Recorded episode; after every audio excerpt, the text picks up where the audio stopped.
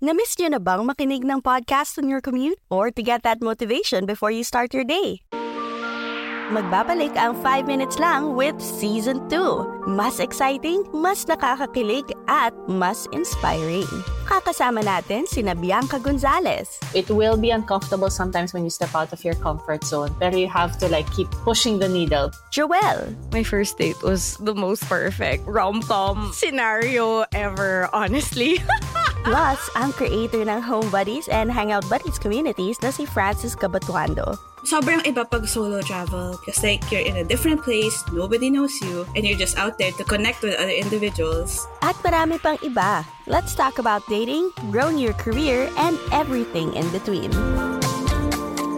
5 minutes lang, where we learn how to navigate life from people who've cracked the code. Available soon on Spotify, Apple Podcasts, o kung saan ka man pumapodcast.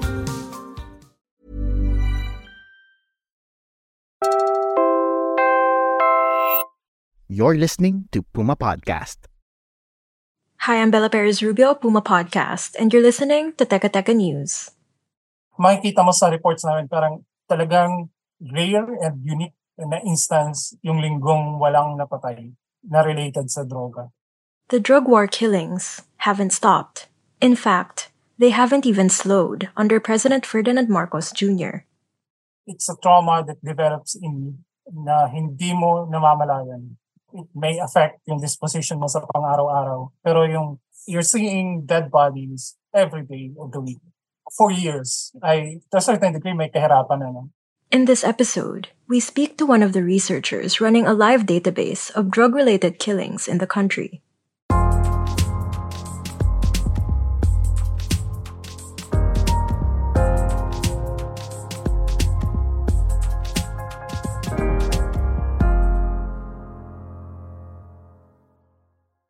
Ako si Joel Ariate, a university researcher here at Third World Study Center. I've been here for 20 years. Together with two other colleagues from the University of the Philippines, Joel runs the Dahas Project. It's one of the last, if not the only active tallies of drug-related killings in the country. So I asked Joel for the latest figures as of this year, 2023. Magkakaroon ng uh, another post called rin June 16 to 22. So I think meron kaming uh, another five uh, fatalities na nakita.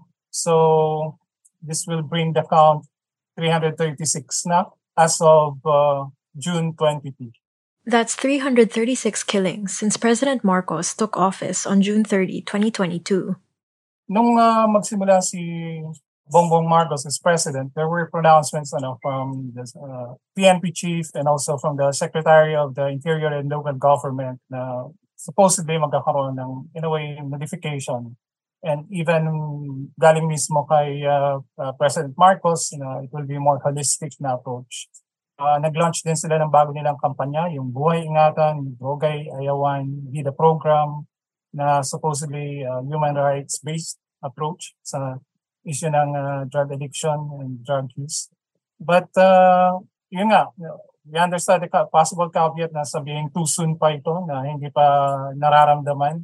Pero ang kinabahala namin when we're doing the monitoring, uh, nakita namin yung last six months ni Duterte and yung, yung first six months ni Bongbong, eh, nakita namin mas marami nang napatay nung first six months ni Bongbong kesa sa last six months ni Duterte.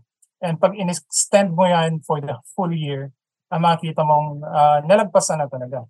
Si Duterte kasi nasa 302 lang siya for the last year niya in office. And ngayon, nasa abot sa 336 na kay Bongbong Marcos. Wala pa yung last week ng, ng June. Here's a further breakdown of those numbers.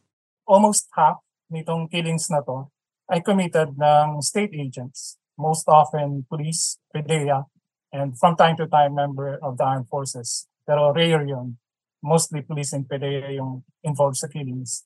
Ang kalahati, at yun is, should be another uh, cause for concern, ay almost 40 to 50% din ay uh, kinoconsidered na killed by unknown individuals. Parang hindi siya kilala, posibleng nakita o may witness sa pagpatay, but then walang identification dun sa killer or sa assailant. parehong problema ng pulis yun. Almost kalahati ay sila yung cause ng kamatayan mismo and the other ay hindi nila ma-resolve. Wala kaming nakikitang significant police action para tingnan yung the other half ng mga pinapatay din na related sa sa drugs. At yung pag sinabi naming related, usually ito ay characterization na nanggaling mismo sa pulis sa baba na kaya ito pinatay kasi dati itong nasa listahan, kaya ito pinatay kasi nakulong na ito dati or in possession mismo ng, ng uh, drugs. Pero hindi nila malaman kung sino yung pumatay. Though, ikukumpara ito sa early years ng Tukhang, ano, of course, this pales in comparison. Pero kung titingnan mo, sa last two years ni Duterte, naging inconsistent lang yung number. Doon pumapalo rin yung number of killings under the Marcos administration. Masasabi mong walang significant na nagbabago. No? Nagpapatuloy yung pagpatay.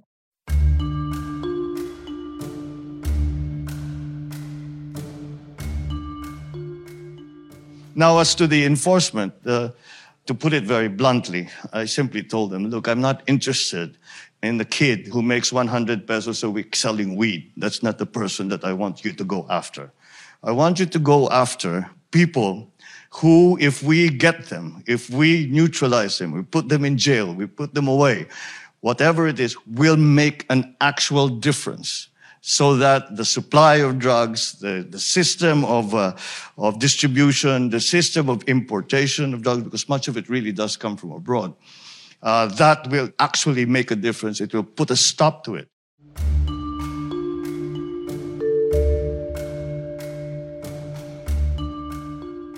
Things that Marcos said he would do differently in his drug war is number one, instead of low level peddlers and users, he would go after more big time dealers. And then number two, he also said that he was going to cleanse the PNP. He asked for those mass resignations, etc.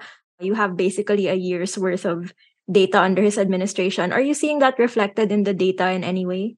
Uh, regrettably, hindi. Ano? Kasi sa term ni uh, President Marcos, most half nung uh, as uh, fatalities sa Jaguar ay uh, low-level street peddler, mga pusher. 50% yun, nung 300 plus. And yung high-profile targets ay lumalabas na parang 10% lamang ng kabuuan. So, yung data for July 2022 to May 2023, uh, may 123 na pusher, uh, street level uh, peddlers na napatay. Pero yung kinoconsidera nila ang high-profile targets, meaning uh, they deal in bulk or may certain degree of notoriety, ay 39 lamang. Yun yung disparity. At kung ang pagbabasehan ay yung mga significant na mga supposedly drug lord, wala kaming nakitang uh, related to that. Yung sinasabing shift ay hindi nire-reflect ng numbers. Are you seeing specific areas where the killings are more frequent or just more in general? And how is that different, if at all, from the previous administration? Under sa term ni Bongbong Marcos, 52 na numbers from Davao alone. So siya yung pinakamataas talaga. Pero yung reverse nung sitwasyon sa Davao City, ang nangyayari naman sa Cebu. Oddly, sa Cebu, wala halos napapatay ang pulis lahat halos ng uh, drug-related killings ay attributed sa mga naglalabang gangs or syndicates or mostly yun nga, uh, vigilante killings. And of course, ang third hotspot ay ang NCR pa rin. Here's Marcos again, speaking at the Center for Strategic and International Studies in Washington last May. The change in policy, I believe, uh, is much more focused. I always say that the previous administration had focused on enforcement. We have taken enforcement as far as we can. Now it is time to look at uh, actually going after dismantling these uh, syndicates. And before that, we should also look at uh, not the, the, rehabilitation of those who have already fallen into uh, this uh, drug culture, which uh, has destroyed their lives. We'll pause here. We get into the obstacles to tallying drug war deaths after a quick break.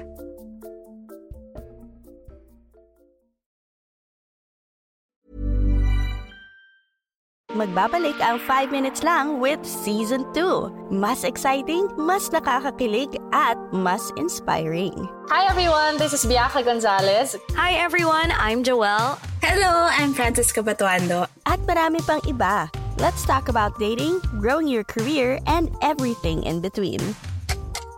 5 minutes lang, where we learn how to navigate life from people who've cracked the code. Available soon on Spotify, Apple Podcasts, o kung saan ka man pumapodcast. Hey, I'm Ryan Reynolds. Recently, I asked Mint Mobile's legal team if big wireless companies are allowed to raise prices due to inflation. They said yes. And then when I asked if raising prices technically violates those onerous two year contracts, they said, What the f are you talking about, you insane Hollywood ass?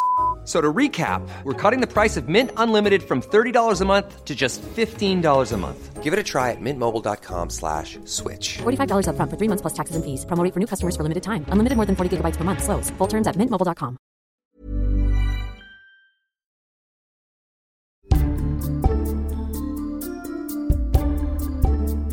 At the drug war's peak, there were several running tallies of the killings. Even international rights groups had working estimates, but that changed a few years into Duterte's term. around uh, 2019, yung drug archive, for reasons along to us, bigla na lang siyang huminto. Yung uh, nag-continue, actually, yung ABS-CBN uh, research group.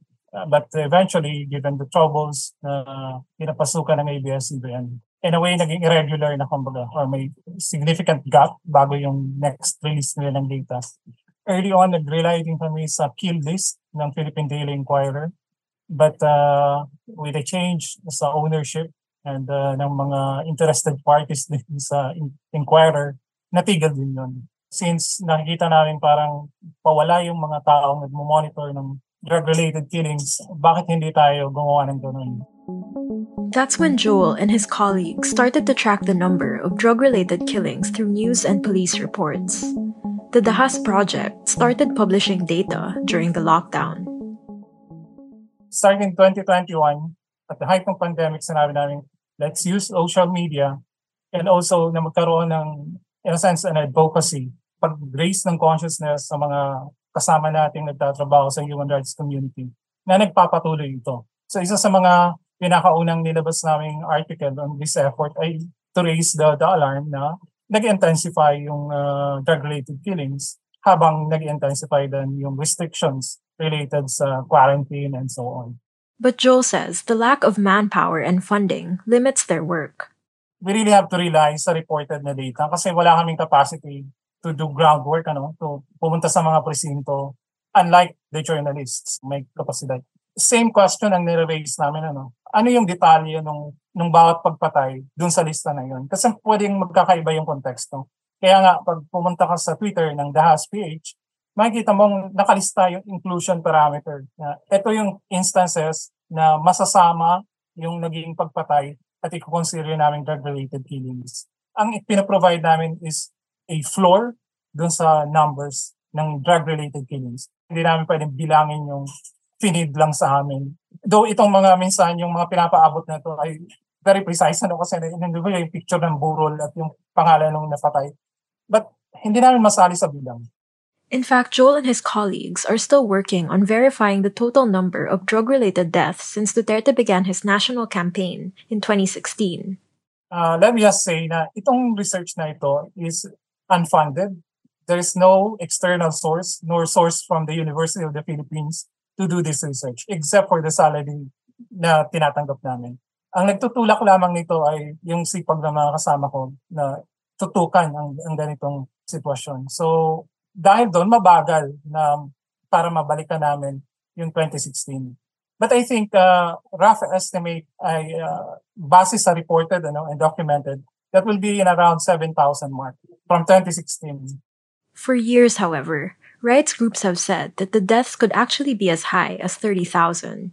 Yung mga numbers na in the 30,000 plus, mukhang naghalo-halo na yung extrajudicial killings dito sa drug-related killings. So, yun yung difficulty doon. A few years ago, the toll of the drug war, the death toll, was top news every day. Even international outlets were reporting about it. Now, it's really not daily news anymore. How has it affected your your work at Dahas? Ma- malinaw naman sa amin nung sinimula nito na there's a certain degree of detachment ano from our efforts sa actual na nangyayari. Na we're just trying really to count, to have an empirical base kapag sinabi natin ganito kalala yung patayan nung panahon ni Duterte, nung panahon ni Bongbong Marcos. Doon sa aspect ng publicity, sa advocacy side, sa drawing of attention, talagang mahirap na kasi bibihira na yung nagsasurface. You can also look sa mga reports na ginamit namin, hardly na may lumulutang sa national dailies or let's say sa mga malalaking online news portal. We really have to scour yung maliliit na news outfits o regional newspapers or provincial newspapers na may online presence and doon namin sila makikita isa nga sa mga tinatry namin i, kumbaga, i-red flag, uh, i-raise yung, yung issue is, simula nang maupo si Bongbong Marcos as presidente, naging almost weekly, may mayroong napapatay na ng laban sa Davao City. And say for one, almost all the killings ay ginawa ng mga polis. Hindi namin alam. I mean, may malalaki at uh, significant na media personalities naman from Davao.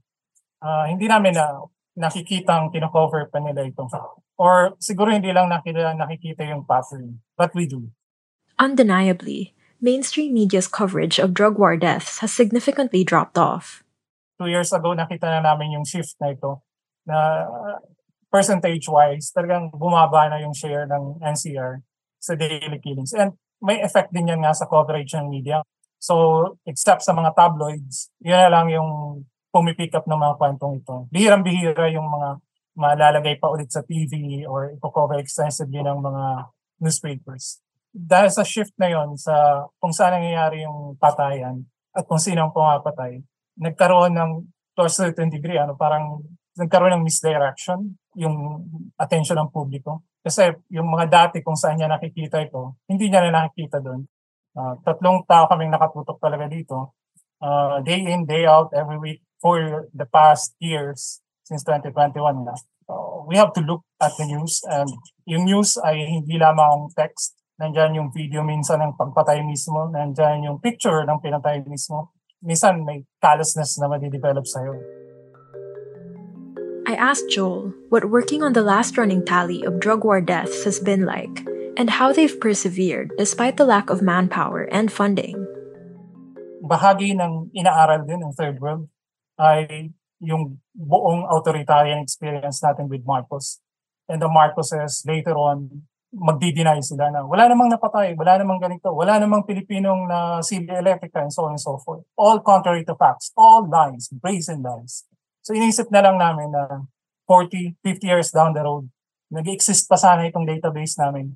And yung mga taong gustong matutunan, ano bang nangyari nung unang taon, pangalawang taon, pangatlong taon under Bongbong Marcos? ilan bang napatay dahil sa illegal na droga.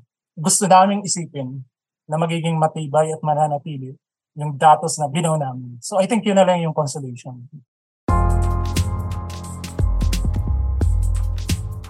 And that was today's episode of Teka Teka News. Again, I'm Bella Perez Rubio. This episode was edited by Pidoy Blanco. If you like this episode, check out season 2 of our award winning podcast, Tokang sa Tokang, and follow Teka Teka News on your favorite podcast app or listen to us for free on YouTube. Thanks for listening.